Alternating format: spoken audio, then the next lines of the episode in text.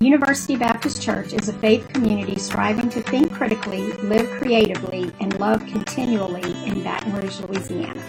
We gather on Sunday mornings at 5775 Highland Road between Lee Drive and Kenilworth Parkway. Visit ubc-br.org or at ubcbr on Facebook for more information. Walt Disney once said, The way to get started is to quit talking and begin doing.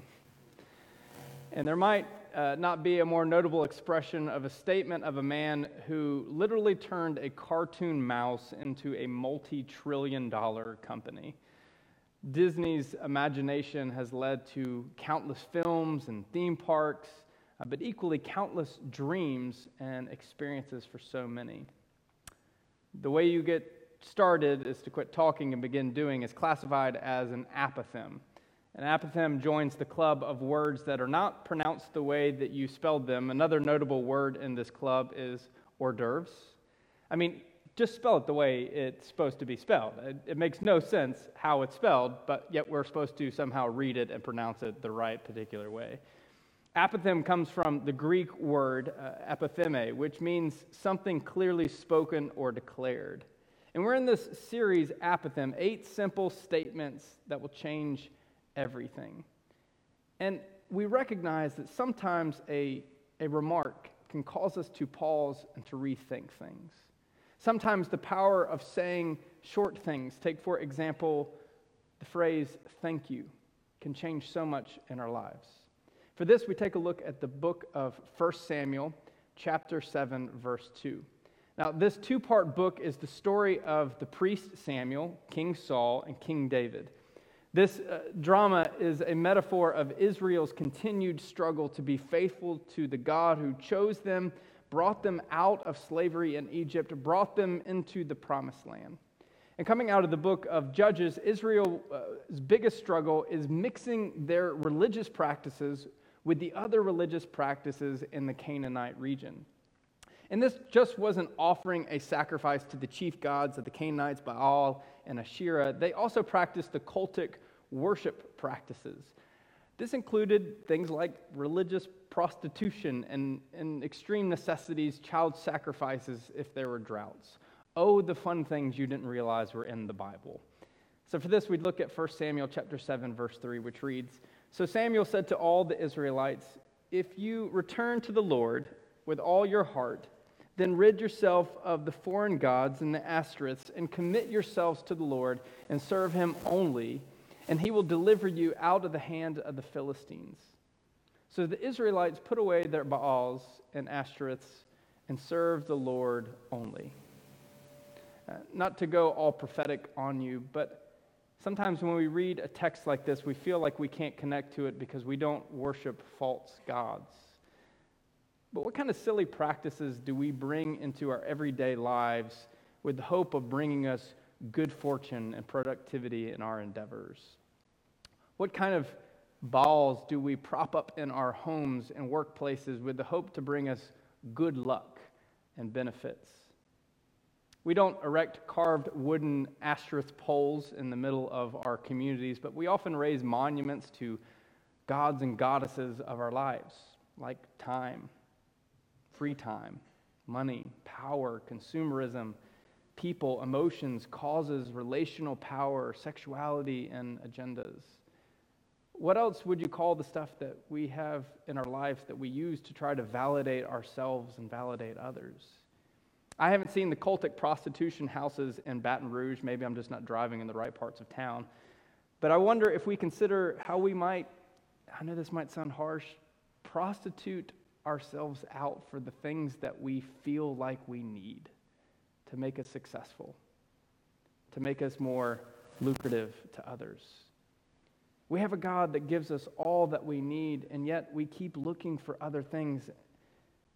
And too often it's, it's looking into other people, other stuff, other things, other passions. And most likely, we're not making child sacrifices uh, to vie for the God's favor. But how often do we allow the misfortune of other people's children for the sake of cheaper clothes, less expensive products, or better opportunities for our own children? It's a sacrifice that we're willing to make because we don't see them and know them, which makes us not feel guilty for the suffering that someone else's kid might endure. So maybe Baal and Ashtoreth aren't ancient gods, but the objects of modernity. But also, at the heart of this moment in Israel's history is that the people had forgotten the God and the many things that God had done for them. They were an organized uh, conscription of tribes uh, because of God. They were in this land because of God. Their forebears made it through the wilderness wandering because of God. They were freed from slavery in Egypt because of God. They were a chosen people because of God.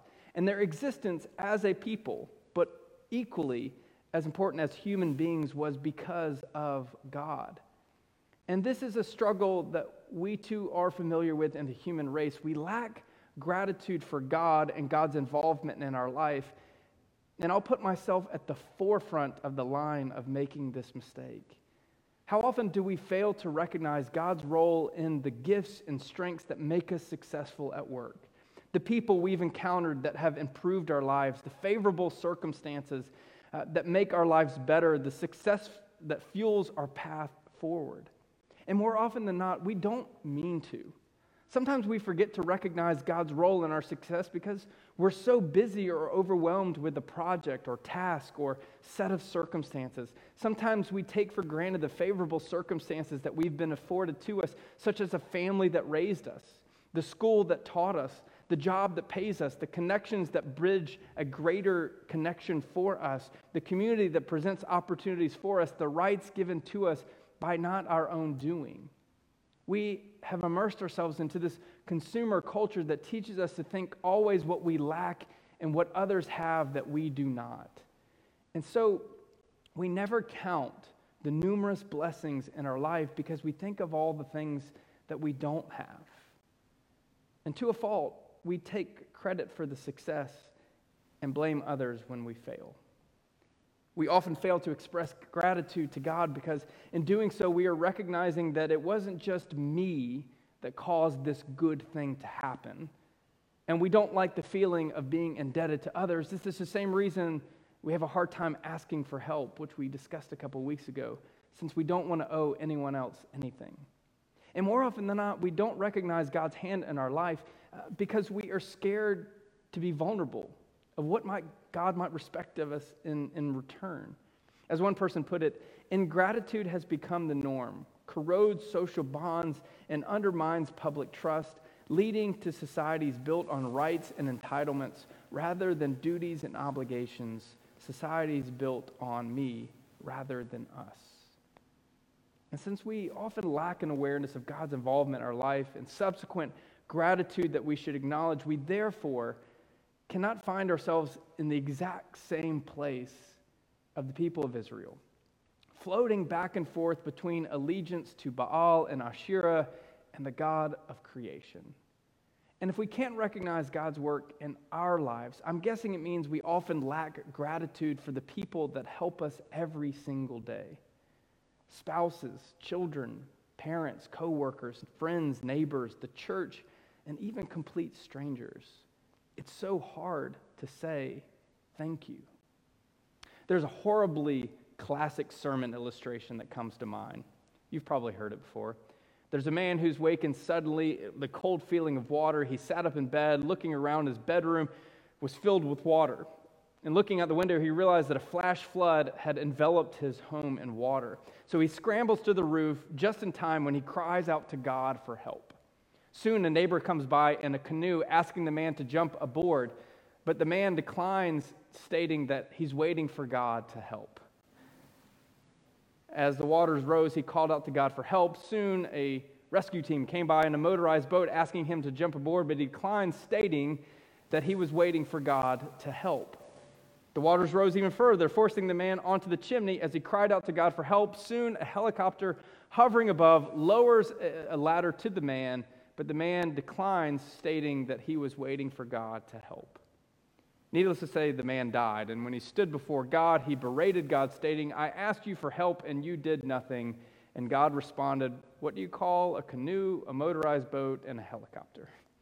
We've heard this story before. To the Hebrew people's credit, they listened to Samuel's speech. They recognized what they were doing wrong. They recognized God's involvement in their life, and they changed their way of thinking and living. Samuel calls the people to return to God. This is a Hebrew word, shavim, which means uh, to repent. Repentance is literally translates change your way of thinking and living. And the people turned back to God. They reconsidered their ways they were willing to move forward into what God knew was best for them. They proclaimed fidelity and gratitude to God only. It takes a lot to admit when we're wrong. When we fail to recognize God's leadership in our lives, when we fail to say thank you for the help we've received from God through others, stop and consider closely how the hand of God has blessed your life. That job, that passion that led to success, that friendship that brings joy, that relationship that transcends love, the family that bolstered opportunities for you, that connection within the community that gave you an upper hand, that church family that stood by your side when you experienced loss. God is inviting us into a life of gratitude, not because God needs to feed God's ego but because we need to recognize the many blessings bestowed upon us by saying thank you, we recognize our need for God. And like Israel, we can become too blind to our own self interest and ego that recognizes that we don't know it all. We don't make the best choices all the time, and, we need help. There's a case study that was conducted by the University of California at Berkeley in which the people uh, were separated into three different groups. And all the participants uh, were people who had sought out treatment for depression and mental health struggles. Group one received counseling. They were asked to write one letter of gratitude to another person each week for three weeks. Group two, while receiving counseling, were asked to write a personal journal about their deepest thoughts and feelings about negative feelings. And group three just received counseling. And the results were fascinating. They found that group one saw significant mental health improvement. In fact, they concluded that expressing gratitude carries a greater benefit than just counseling alone. In fact, abundant research has found that gratitude is a natural medicine for our soul. For one, the brain associates gratitude with life enhancing uh, uh, states of joy and tranquility and consciousness and enthusiasm and empathy, and adversely compared to ingratitude, uh, has feelings of anxiety and heartbreak and loneliness and regret and envy. And researchers have found that through gratitude, the brain reconstructs pathways and releases the chemicals dopamine and serotonin, which leads to feelings of joy and consciousness and enthusiasm and more. In fact, studies have linked gratitude to increased satisfaction and motivation and energy with better sleep, better health, reduced stress, and sadness. It's like God knows what God is talking about when God states in Scripture, you will be enriched in every way to be generous in every way, which through us will provide thanksgiving to God. See, gratitude transforms our life, our understanding, our way of seeing through the world, and God's work in and through our lives. And that gratitude toward God is about to be put to test because look at what happens in verse 7. When the Philistines heard that the Israelites had assembled at Mizpah, the rulers of the Philistines came up to attack them. When the Israelites heard of it, they were afraid because of the Philistines. Out of the frying pan and into the fire. The Hebrew people found themselves walking out of uh, the dangers of false worship practices and into the grasp of an invading army. And they went from a place of extreme gratitude to extreme fear in a matter of moments. And when what a roller coaster of an emotional experience. The Philistines capitalized on this vulnerable moment by sending an invading horde to disassemble the people. In the chapters leading up to our passage, the Hebrew people responded differently to the invading Philistines. In chapter 4, instead of calling on God's leadership, the people chose to weaponize the symbol of God and the Ark of the Covenant, carrying it into the battle. and the Israel army was decimated and the ark was stolen by the Philistines. But this time was different. This time, their gratitude in God turned them to embrace God's leadership. So they begged Samuel to cry out to God for help and guidance.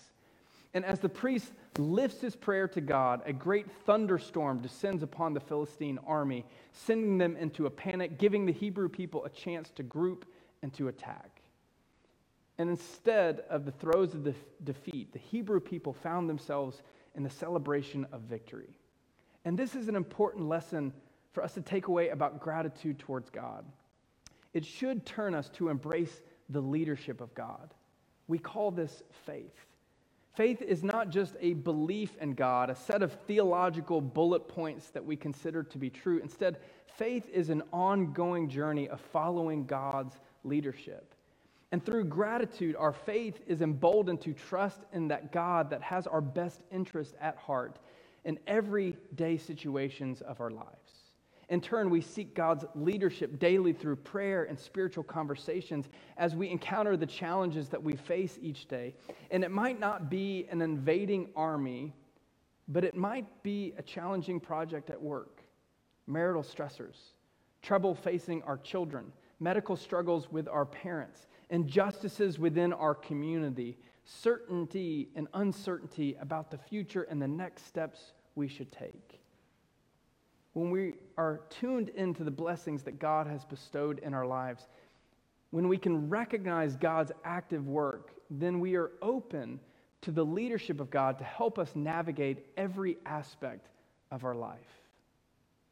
When we stepped out in faith uh, to start a church in 2011, we didn't exactly do it at the most ideal time. We had just had our first daughter, Madison, and Jennifer was staying home from work, which meant we were a single family income. But uh, I had a hard time finding a job to go along with this church start. I applied to multiple jobs in the nonprofit sector, but couldn't land anything. And while I landed a job making minimum wage, we were worried about making ends meet. But without our knowledge, a member of the church that I had been serving that had commissioned us this member had been praying for months about ways that he could support us. And looking at his finances with his wife, he realized that he could pay for our family's health insurance for the first year of this church start. Mind you, this guy had a family of four kids on his own. But he felt he could do something amazing for us by sacrificing $750 a month to protect our family. It's amazing what can happen when we recognize God's blessings in our life and how that can impact others. One of the most remarkable aspects of this exhilarating chapter in, in, in, Israel's history was how the gratitude of God and gratitude of God's leadership saw them in themselves and others. In the midst of their worship and practices of culture of Baal and Asherah, the people became consumed with themselves. They were worried about how they would get success and satisfaction and pleasure. And yet, as they changed their way of thinking and living, they recognized it's not just about them, the individual me or I. And that's a, a power uh, uh in our life to move from, from a moment of gratitude from me into us and we. In our individual pursuit of recognizing and getting what is ours, we turn inward in envy into resentment, and that ruminates us into isolation. But when we recognize God's role in our life and the people God has placed in our lives, then we are, are unshackled from the toxic emotions and we strengthen our relationships. And gratitude embraces the collective capacity of we leading us to a greater personal growth and self acceptance and stronger feelings of purpose and meaning. Israel faced an invading Philistine army not as individuals, but as a united community, depending on one another and looking to the leadership of God. And our story concludes with this in verse 12. Then Samuel took a stone and set it between Mizpah and Shen. He named it Ebenezer, saying, Thus far the Lord has helped us. So the Philistines were subdued and they stopped invading the Israelite territory. The Taj Mahal is a shrine to one man's dead wife. Stonehenge is probably the work of an ancient alien race. The Acropolis of Athens is a place of politics and philosophy and commerce and faith. The Roman Colosseum, a ground for gladiatorial fights. The Statue of Liberty, the Eiffel Tower, the Sphinx and Giza pyramids of Egypt, Machu Picchu, Big Ben, the Wailing Wall, Jerusalem. The list goes on of the world's greatest monuments. And each of these structures were erected to honor someone or to commemorate one great civilization of the world. Their visage tells the story of great deeds for good or for not. See, after the people had repented, turning their full heart back to God, after the Philistines tested their faith in, the, in God, God made God's self known, and Samuel took a stone and placed it where God had done great thing, and he named it Ebenezer, which means, Thus far the Lord has helped us. This is not the first time that stones have been placed or stacked to commemorate God's great work. If you recall the story of the people crossing into the promised land through dry ground over the Jordan River, they picked up stones and they stacked it, remembering what God had done. Ebenezer's are moments to recognize what God has done in the past, what God is doing in the present, and so most certainly what God is doing in the future. And a life of gratitude makes Ebenezer's. We stack stones of remembrance and gratitude, and we do this in several important ways. The first way is, is in the most important way, is by expressing our gratitude in, in a prayerful word. The most obvious way to do this is through prayer, daily recognizing with God through conversations the ways that you've seen God at work in your life and the people you love. Naming those blessings and thanking God for, for them is crucial. imagine how your day might be different if you began your day and ended your day with a word of gratitude towards God. In the morning, it is the grace of God to wake up, to have breath, to have a comfortable bed, to have shelter. And at the end of the day, the myriad of ways you saw God at work in nature, the people you encountered, the wisdom you gained from listening and observing, the influences you had on others. Anthropologists have found that the act of journaling is critical outlet for expressing our gratitude. In writing, we put into words what our heart and our soul is experiencing. And the act of doing this each day elevates our understanding of life, our purpose, how we see others, and how we interact with God. There's a, fable from Aesop uh, about a slave who stumbles upon a lion, and the lion is bellowing in pain because a thorn was stuck in its paw. And despite the obscurity of this moment, the slave asked the lion if it would promise not to eat him if he would remove the thorn from his paw. The slave removes the thorn as the lion roars in relief, only to run off in painless freedom. But some years later, the slave and the lion are captured. The slave is thrown to the lion. The starved lion bounds and roars towards the slave. Upon recognizing his friend, he fawns over him and licks his face like a lapdog. Gratitude, concludes Aesop, is a sign of a noble soul.